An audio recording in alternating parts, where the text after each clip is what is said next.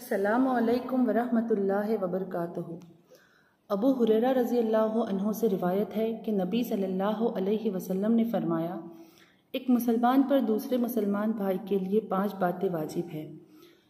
سلام کا جواب دینا چھینک آنے پر دعا دینا، دعوت قبول کرنا، بیمار پوشی کرنا اور جنازے میں شریک ہونا۔